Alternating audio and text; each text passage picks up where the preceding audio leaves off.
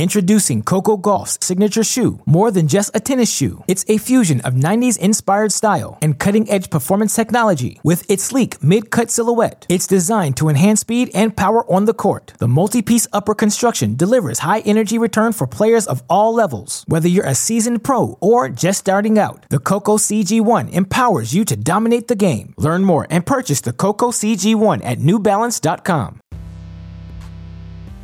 Welcome to Three, a show about Federer, Nadal, and Djokovic, and part of the Tennis Channel podcast network. I'm Gill Gross with Joel Drucker and Amy Lundy. Episode 59 of Djokovic and Nadal. We just took in the match. It is uh, about an hour after Nadal converted match point with a backhand down the line winner in a fourth set tiebreak. He moves on to the semifinals at Roland Garros let's uh let's go pretty pretty vague. Um, Amy, how are you feeling after that match? Um, what are your initial thoughts on what we saw? That I hope it is not the last that we see between these two. A lot of reactions pertaining to this could be Nadal's, you know, last Roland Garros. Um, many already putting the cart before the horse. Remember, this is only a quarterfinal. But just in terms of Nadal and Djokovic, I, I it feels unsatisfying, even though it was a great match. And I think Novak wasn't quite himself. Um, at, at, times he was, but overall he wasn't himself. So I, I would like to see them meet again, possibly at Wimbledon, maybe even at Roland Garros again. Well, the quality was pretty good. I don't think the quality wasn't as high from a mutual standpoint as last year's semifinal. I think we'll agree on that. But the drama and the competitive will of Nadal and the top spin and uh, yeah, Novak kind of didn't quite bring. It's kind of interesting. It just shows you how how sports is. I mean, we think uh, the draining four-hour, 21-minute match with Felix, and here's Rafa, and here's Novak is daisy fresh, and then everything gets kind of turn topsy turvy. But uh, uh, yeah, that's that. Those things happen in tennis. It's very again so impressive from Nadal. I mean, just again, uh, Gail, what are your thoughts on this? Yeah, I mean, people were very wrong about the endurance factor once again, um, and that was the case in Australia where. Uh, I know I had major questions heading into the final with Medvedev. What's it going to look like five sets from an endurance standpoint? And Nadal's the fresher player. And we know what happened last year at Roland Garros. When come the fourth set, Djokovic had juice, Nadal was on empty. The intensity that these two play with when they're both playing well and the physicality of the rallies. We saw it in the first set and then the second set. They can't do that for five hours anymore. They just can't. And this time it felt like Djokovic really sagged after this really intense high quality second set, just like Nadal sagged after last year's intense high quality third set. Uh, I found a parallel in that. Well, it wasn't necessarily sagging. I think some of this has to do with Nadal's foot, particularly last year. Yeah. He was he was obviously hurting. So there's a difference between, you know, endurance and not being able to keep up the physical strength and the um, cardio and the mental strength that it takes. And, you know, your foot is hurt and you just can't move as well. Um, uh, what what really struck me is that Novak came out putting 45, something like that, 45% of first serves in against Rafa Nadal on Philippe Chatrier. I mean, I did not have that on my bingo card. He just really came out flat. And I, I don't know if it's something is bothering him or the fact that he got what he wanted in terms of the night match, so he felt strange about that, or the fact that he was booed, which I thought was extremely disrespectful for the defending champion when his name was called to come out on court. And of course, they're going to favor Nadal, the 13 time champion, but I, I, I just wonder. And then he he got some net cords that didn't go his way, and I just wonder if he felt that this just wasn't his night, or if something else was bothering him. You guys ever uh, you guys ever boo at a sports event? Did you ever boo? I never booed. Did you ever boo? I've booed officials. Like I've been at a hockey game, I want a penalty, and I'm upset, and I boo the officiating. Noted. That's I'll keep that in mind for the next time we play tennis. Amy, I have to, if I'm being honest, yeah, I've booed when a player has done something really nasty or unsportsmanlike you know i go boo boo you know something like that but, eh, but the, a, i'll tell you what i don't do which drives me crazy is yelling out before somebody's about to serve or between first and second serve and the french crowd was so bad about them and they may not have all been french but eh, the crowd eh, was so bad about that tonight. I mean so many times i thought to myself please shut up please? I've, I've, I've never booed at attending a sports event. It, it, going back to my pre-credential days too. I, I just, I just, I almost, I, I, almost don't understand it. It'd be interesting to talk with people who boo, like be around people who boo and say, "Tell me what you're doing here. What's this about? What are you?" I doing? love, I love this conversation. I'm just gonna and, say it. and because again, it'll take us to Novak and how how his treatment and his his whole journey and the things he faces, and obviously. Um, you know, France, he's faced it versus uh, Roger in New York and of course in London, but of course, different kinds of crowds here. Rafa, Clay. I mean, nobody has more of an aura at a single tournament ever than Nadal on that court. Nobody more than Sampras or Federer at Wimbledon, more than Borg here and there. Nobody than Nadal on Chatrier. And yeah, maybe Novak just felt kind of kind of flat and maybe the nerves and there's a whole I think what's neat about this, about this rivalry, is the way competition really is a wonderful thing because it's two people asking questions of each other and they're daring each other to be better. And what makes this rivalry so incredible is over the course of 59 matches, 15 years, these guys have asked things of each other. Well, what have you got? What have you got? And it kept, and, and I'm not saying this is their best ever match as much as it forces them to dig. And I was looking at some of the records. Um, Chris Evert and Martina, yeah, they played probably their best match about 65 into their 80 match rivalry. That was probably one of their best matches. Rosewall and Laver, they were like, you know, like more uh, 91 or 100 or a zillion matches into it. And I think that's really wonderful. And I think that's great. But as far as Novak, yeah, not quite his day. It's just interesting because I, um, I don't think I'm as down on on Novak's performance. Uh, I thought that Amy, you're right. He served atrociously uh, at the beginning of the match, but I think other things in his game were fine. Um, and that's why it was kind of this. There were a lot of great points in the first set. And then in the second set, the climb back from down two breaks of serve was incredibly impressive. He bared down physically. My only sense of surprise is what I said initially with the Nadal endurance thing. I was just a little surprised to see how little Novak had in the legs in the fourth set because he wasn't willing to work the point, I think, through Nadal's backhand uh, as much as as he did in the second set. Uh, and he was flattening out his forehand more, looking for finishes.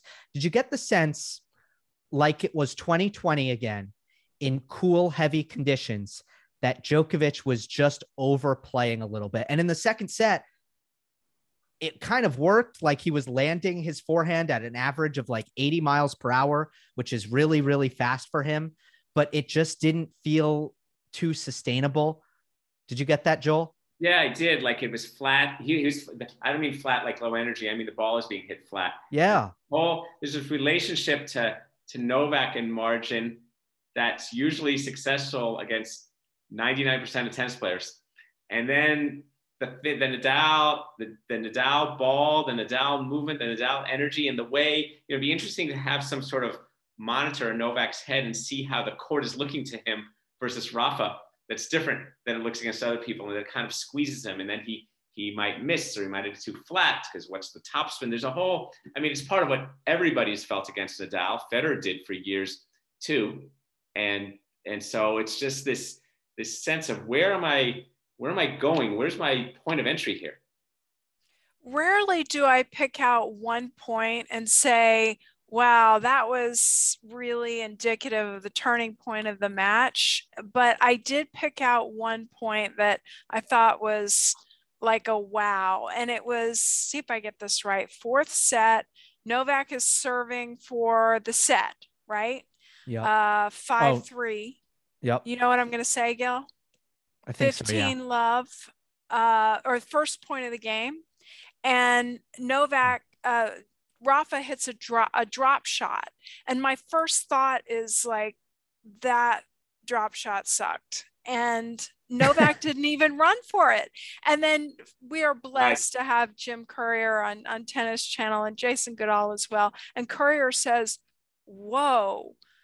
Novak, that was not a good drop shot, and Novak didn't even run for it. Wow. And guess what? that that makes it 15 love Nadal. And when Nadal goes up 15 love, chances better than 50 50 that he's going to break you there. Is that the first point of the game, Amy, or the second? Yeah. Oh, it's the first, first point, of, point of the game. Oh, so it was yeah. yeah, I, I okay, yeah. I, I recall that point, but uh, I think you're on. So I, I thought that was like why? Why didn't novak run for that? Why did he and, and on the replay you can see he just turns his head and turns away and and i'm like that is so un novak like so i just want to know why. I i i mean i i think he was i think he was really really tired. Uh, in that fourth set to my eyes he his legs were were kind of gone and and rafa still had it. I mean that's kind of how I interpreted that. But yeah, it, it was telling. And he did end up getting a set point. And then he had, uh, he made a, on set point, the first backhand unforced error was right in his sweet spot. I mean, perfect contact point. Nothing about the backhand was difficult. And he hit the top of the net. And then he got another set point. And by the way, he served very well in this fourth set. So Djokovic, I think gave himself all these opportunities to win the fourth set, mostly on the back of how well he served and hit his first forehand. Uh, he got another set point. He had a backhand, an approach shot. It was there for him. If he hits a good backhand down the line approach, he wins the point. And he was cagey on it and he hit it too close to the middle of the court and Nadal passed him. So maybe as I'm thinking about things about Novak and his sharpness and his fatigue, maybe the Battle of Roland Garros was won on the earlier North American and Australian hardcourt season. And Novak's lack of match play, which we thought was keeping him fresh, even though he had his clay season, his competitive thing. I mean, I know I'm going back months, and so that could be wrong too. But I think of in other years, Novak has seasoned himself with more than just European clay tennis. And he didn't. And see, I, I'm thinking like, sorry to interrupt. I'm thinking like counterintuitive how we thought, oh, Novak's just breezing through this tournament. And he had such an easy time of it against Schwartzman that maybe he wasn't properly conditioned. And here's Rafa doing five sets against FAA and suddenly he's in the shape of he's peaking at just the right time it's almost the opposite of what we had been thinking well, this is the whole dilemma with these kind of some of these assessments you write about court time on court, ease of matches, the difficult match. Um, I remember the U.S. Open when there used to be the Super Saturday, and you had the semi. Who got the first semi, and who was likely to play well in the finals? And it's kind of one of these things like hell's bells. And now it's the matchup, and we don't always know, and we want to think you can know it. Oh yeah, I mean, it's, it's kind of reminds me it reminds me on a way more different scale. The time, remember, Amy, when you and I we uh, we tossed the racket to see if it was going to be M or W. We yeah. did 15 or 20 times. It's like, oh, yeah. looks more W's, but it's like, who knows? So it's kind of, and it's kind of one of the things that makes sports great, right? It's like we can have all this data that makes us think, you know, the less time he's on the court, this guy's more, this guy's older, this guy's got the foot, this guy beat him last time, and then okay, here we go, and now we just play the match let's not forget, not only did Djokovic not play any long matches in the lead up to uh, this quarterfinal, he did not play any long matches in Rome either. He he didn't drop a set. It had been a long time since he lost a set uh, after basically playing every match as long as possible in in Belgrade. So yeah, that's a fascinating thing. Like, how much do you want to play? In the lead up to this match. Can you be undercooked? I I, I think you can be, uh, but at the same time, I I don't know. I'm it surprised me. I don't think we will really know exactly why uh, Djokovic's legs went on went on him. But also, let's acknowledge that I think the position that Nadal put Djokovic in, which was a set and down three love with perfect tennis that Rafa played. I mean, you could talk about what Novak did, but Nadal was pretty perfect. Uh, that put Novak in a position where he had to expend an unbelievable amount of energy to not go down two sets to love. That's exact. That's a great point. That's a great point. So he really had to just go to the bank heavily to get even this match versus this guy on his court. And there's this whole, I mean, I don't ever know why anyone loses a match. I mean, when you talk to people, even they might not know. I mean, they, I lost it because I lost these points. I don't know exactly why. I mean, you can verbalize it, but even that doesn't begin to get at it completely. And uh, yeah, Novak, you're right. He had to dig, and then the whole the whole emotional factor of playing this guy and on that court. And I think I think this whole thing, right? We've we've talked about about the heaviness of the ball, the thickness of the ball, what helps Novak, what helps Rafa. Introducing Coco Gauff's signature shoe. More than just a tennis shoe, it's a fusion of 90s inspired style and cutting edge performance technology. With its sleek mid cut silhouette, it's designed to enhance speed and power on the court. The multi piece upper construction delivers high energy return for players of all levels. Whether you're a seasoned pro or just starting out, the Coco CG1 empowers you to dominate the game. Learn more and purchase the Coco CG1 at newbalance.com. Another day is here, and you're ready for it. What to wear? Check. Breakfast, lunch, and dinner? Check. Planning for what's next and how to save for it? That's where Bank of America can help. For your financial to-dos, Bank of America has experts ready to help get you closer to your goals. Get started at one of our local financial centers or 24-7 in our mobile banking app. Find a location near you at bankofamerica.com slash talk to us. What would you like the power to do? Mobile banking requires downloading the app and is only available for select devices. Message and data rates may apply. Bank of America and a member FDIC. I'm still convinced that Rafa can say he likes playing in the day all he wants. The heavier and the slower, it hurts Novak. Um, and I, I, don't think it's so bad for Rafa, who has the power to hit through it uh, with his forehand with a lot of margin. So that that's where I stand on the conditions thing. Uh, any tactics? I mean, we talked about a couple things before the match. We talked about um, Djokovic's cross court forehand in 2021 uh, being very, very successful, putting Nadal in his backhand corner. Uh, we talked about Djokovic having to hit that difficult backhand to backhand return. Don't think he did it in this match very often, right? I mean, he missed a lot of returns trying to hit it. Uh, but I mean, Nadal was hitting first ball forehands off of his first serve, and and Rafa made like 70% first serves as well, Amy. Well, the only set where Rafa um, didn't have it that way was the second set. Um, otherwise, he was hitting first ball forehands. And I guess somebody went back and looked at it. And last year, when Rafa lost to Novak, he hit overall more first ball backhands than forehands.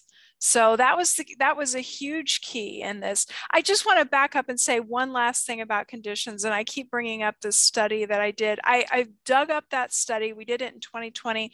I pinned it on my Twitter. If anyone wants to go to my Twitter, um, we we not only found that there was no real statistical difference for Rafa and conditions on clay, um, but actually Rafa plays slightly better in cooler conditions. So can we please put this to rest, people? I don't want to hear one more person say, oh, disadvantage Rafa at night or cooler conditions. Anyway, back to the first ball forehand. Um, that is so crucial for, for Rafa. And if anyone has any ideas about beating him, they need to return that ball to Rafa's backhand, if at all possible. Easier said than done. Here's the other thing I'm going to come up with with my uh, super genius theory. And these guys are both super geniuses, but I think my study of talking to people, the, the great, great players, the ones on the A and A plus list, in big matches, they do something a little different than the pattern. Novak is a great pattern player. Most players, Nadal is too, they all are. but the super geniuses, they do something through various points that breaks the pattern. It doesn't just help them win that one point. It plants, it plants seeds of doubts about the whole court. And I think when I look at this matchup, when Nadal wins it, he's able to do things. There's there's things he wishes to attempt that he'll let himself attempt that kind of break it up, whether it's okay, whether it's down the tee, serve down the tee in the ad court, or the drop shot, or the sudden like trading backhands, and then he's going to just kind of annihilate a backhand. And he does that more than Novak when he's in their good matches. I think he's got a little bit more of the unpredictable. So it's a, a form of disruption. Novak is a little bit more patterned. And I think that's what kind of over time in some of these matches cost him. And I think, and I think again, his, uh, his, yeah, his slight somewhat fatigue and maybe, you know, he hadn't played. He has, yeah, when was the last time he played a three hour match, much less a four or five hour match? And he knew, and he put in, again, so much effort to even the match after that, through that mm-hmm. second set. That's emotional. That's everything. Mm-hmm. And there were some super long games. I oh. mean, I think there was a stretch of two games that was almost 30 minutes. Yeah, I mean, correct. Uh, and and then Rafa's going to make you wait anyway. He takes so much time between points. It's draining. it really is. Yeah, and Nadal was like, "Okay, yeah, I signed up for this. Good, let's go." Yeah. or, and so some of this comes down to attitude and and I mean, I, have been thinking a lot about players and how all sorts of pros of how they reach certain points of their career where there's certain kind of uh, vulnerability. And then I trace it way back to when they might have been 10 years old and how they went about how they were formed competitively and what shaped them, whether it was the teacher or the parents and how they grappled with losses. And of course, and there's no one in the history of 10, well, Australians are pretty good about this too, but it's hard to surpass Nadal's competitive comportment not just that he wins, but how he goes about it and how he doesn't let himself feel victimized and how he does it. Fritter energy, uh, fritter energy. I was I was writing about a player the other day, and I said how this player be interesting for this player. I thought about this. Played a practice match, and every time they did a negative thing in a practice match, the coach said, "Ah, ah, you know, that's another, you know," and that was constantly arrested. And Nadal, you could see that was so baked out of his. There's nothing in that in his operating system that that helps too. As we said uh, at the end of the last show, this is kind of a weird feeling because it's such a big match. But now you just, you know, next up semis. so now it's now it's um it's about coming back from that match for Nadal. And obviously, if he does not win Roland Garros, which considering the opponents, the opponents in front of him, uh, would be I think pretty darn disappointing for Rafa. Um, you know, he he he won't look back on this quarterfinal win over Djokovic with any fondness if he doesn't complete the the job. Uh, I mean, this feels like for most players it would be really really mentally challenging. I just can't bring myself to be at all concerned about how Nadal is going to deal with with this mentally in terms of avoiding the letdown in the semifinal. Uh, Amy, you worried at all about that?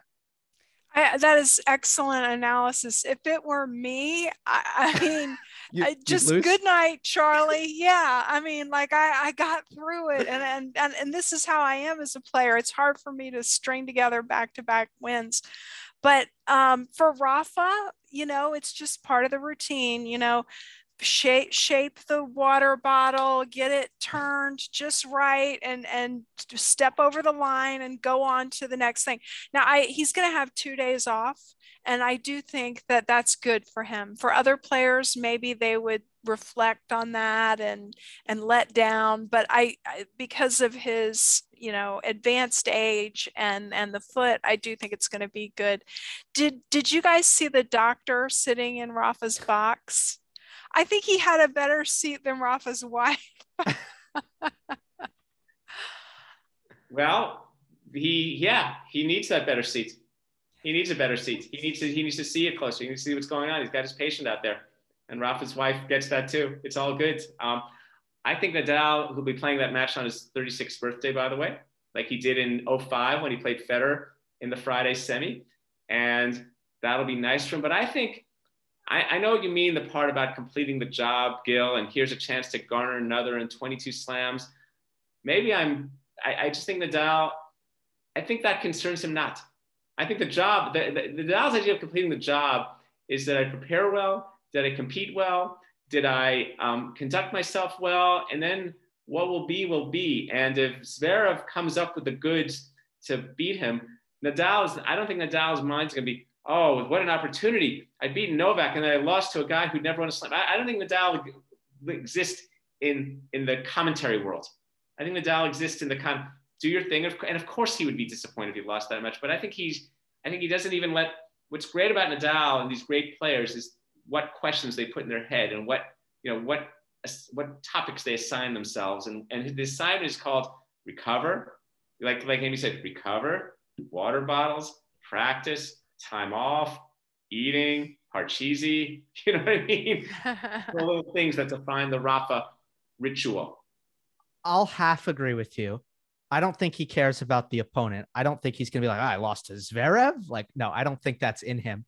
Um, but I do think he'll be like, oh, I didn't win Roland Garros, and that's disappointing. So I'll meet you halfway.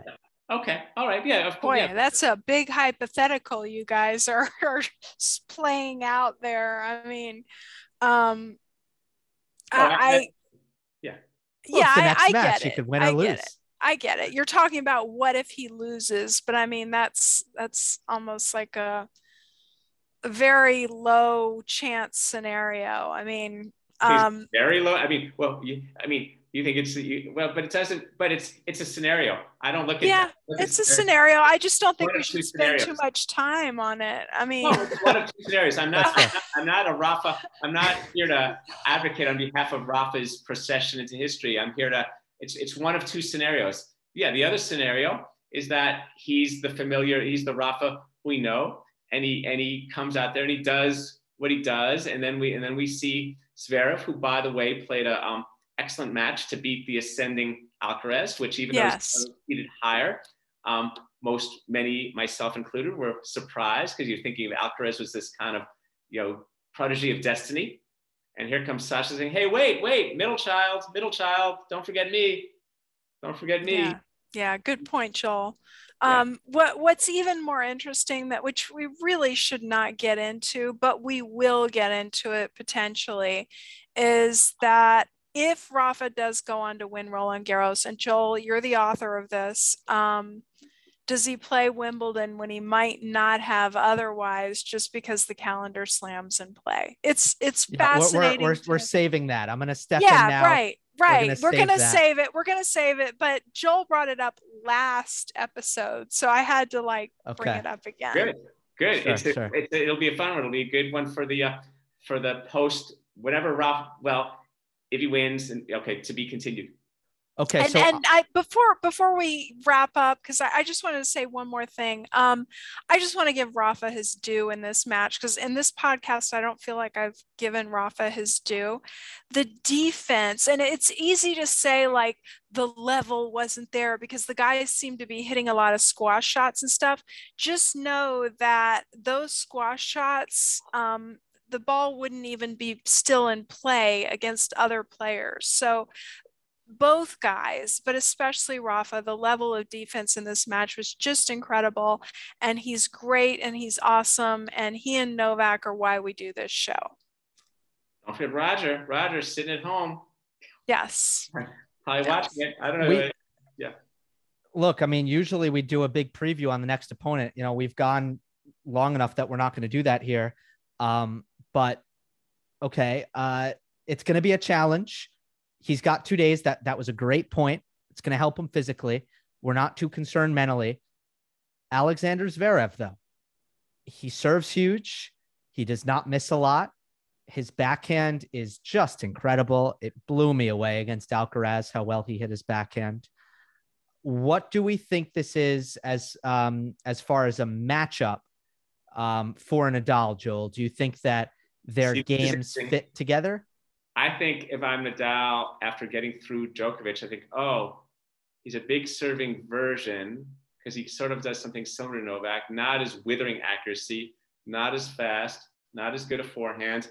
But knowing Nadal, of course, is going to say, well, he's he's beat me before. He beat Carlos. He's big. He's strong. I mean, Rafa. Rafa always. Everybody gets the highest possible valuation from Rafa. Everybody's viewed at their A plus. However, if I look at his X's and O's, I think it's just you dig in and you do your thing and you make this guy work his butt off and covering the court. And so I, I think it's a I think it's a comfortable matchup for Rafa. I don't think it's as much of a the ascending Alcaraz who we don't know or or um or certainly Novak. I think it has, a, but not Rafa won't think of it that way. He wouldn't think he, he could play any of us and and say something incredible. Oh my God, I got to watch out. I mean, he, that's his way. But I feel it's pretty comfortable for him. Amy, what do you think? I think that Zverev gets on this train of high percentage of first serve in and high percentage of first serve points won. And if that train derails, that's a problem for Zverev. So for Rafa, he's just got to figure out how to get inside the guy's head and derail that train. And if you do, um, he, should, you know, I, Rafa owns the head to head.